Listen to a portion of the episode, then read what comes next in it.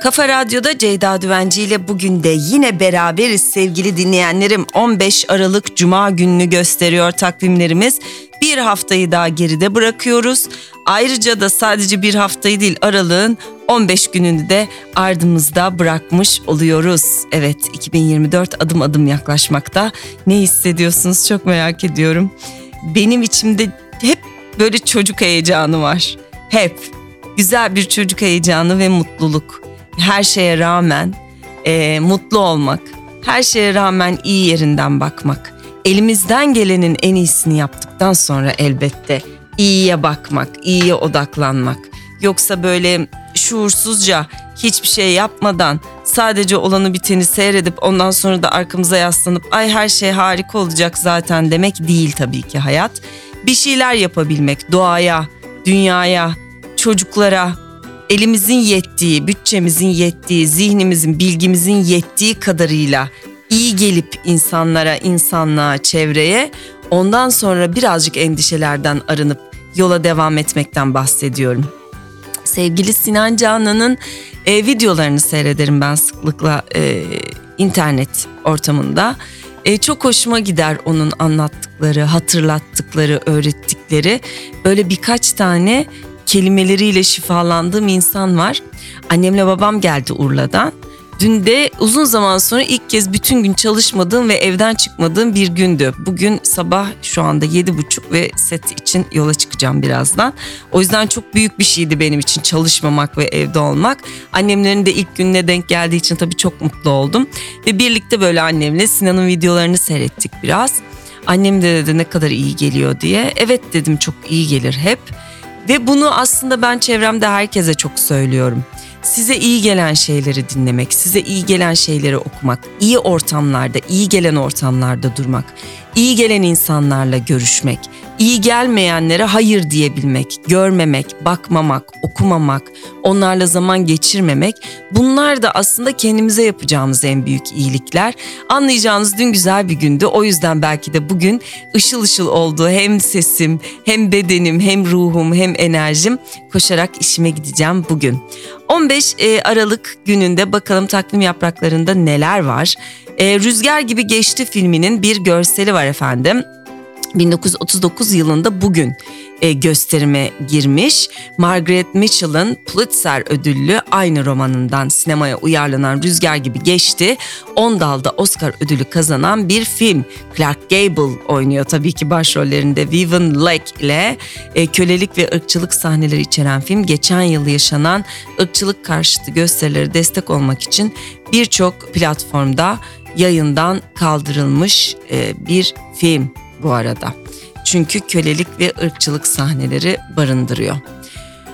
Evet efendim bakıyoruz başka neler var. 1970 yılında bugün Rus aracı, Rus uzay aracı Venera 7 Venüs'e inmiş. 23 dakika boyunca dünyaya veri gönderebilen uzay aracı insanlığın e, başka bir gezegenin yüzeyine indirebildiği ilk nesne olmuş. 450 dereceye ulaşan sıcaklığına rağmen Venüs'ün 23 dakika boyunca e, dünyaya veri gönderebilmiş. Dün akşam bu arada e, çok güzel bir çizgi film seyrettik. İşte annemlerle ve Ali ile Melisa ödev yapacağım dedi odasına gitti. Ve bu çizgi film böyle şeyleri öğretiyor. Hayatın küçük detaylarından ilginç bilgiler öğretiyor. Develerin hörgücüyle ilgili çok acayip bir bilgi öğrendik. E, bunu sizle paylaşmazsam olmaz gerçekten. Develerin hörgücü aslında iskelet sistemlerinde yok. E, yani sırtları dümdüz. E, fakat normalde hayatlarında hörgüç olmasının sebebi neymiş bunu biliyor muydunuz? Ben bilmiyordum dün öğrendim. Develerin hörgüçleri sadece yağdan ve kastan oluşuyor. Vücut bunu daha sonradan üretiyor. Çünkü develer çölde yürüyor. Çöl ne demek? Susuz, yemek yok, kum ve günler süren yürüyüşler. E, ve işte bu yüzden devenin vücudu iskelet sisteminin dışında hörgüç üretiyor. Burada besinlerini saklıyor. Buna inanabiliyor musunuz? Ben inanamadım. Yani Vücut ne kadar kıymetli bir şey. Ve şöyle bir şey oluyor. Develer zaten her tür besinle besleniyor. Çünkü sonuçta çölde de ne bulsa yemesi gerekiyor. Ve hörgüçlerini dolduruyor. Midemiz gibi düşünün. E, hörgüçlerini yağ ile dolduruyor ve 60 kilometre gidebiliyor bu hörgüçlerdeki besinle beslenerek 15 gün susuz ve yemeksiz yaşayabiliyor. Çünkü hörgüçlerindeki besin stoğuyla geçiriyor bu 15 gününü. 15 günün sonuçta hörgüçlerindeki yağ oranı azalınca hörgüçleri küçülüyor ve yamuluyor. Ve sonra tekrar besinle doldurması gerekiyor.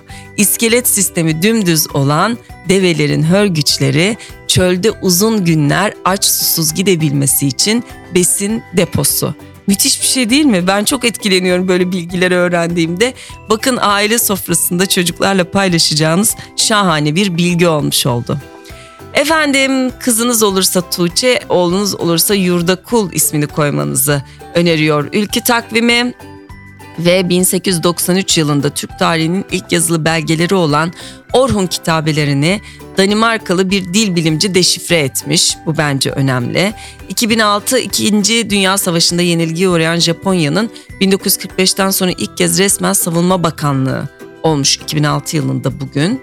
Ve efendim 2014 yılında bugün Hacettepe Üniversitesi Fizik Mühendisliği mezunu 29 yaşındaki Canan Dağ deviren dünyanın en seçkin üniversitelerinden Harvard Üniversitesi'nin genç akademi üyeliğine seçilen ilk Türk bilim kadını olmuş Canan Dağ deviren. Onu da an, e, analım buradan kulaklarını çınlatalım daha doğrusu.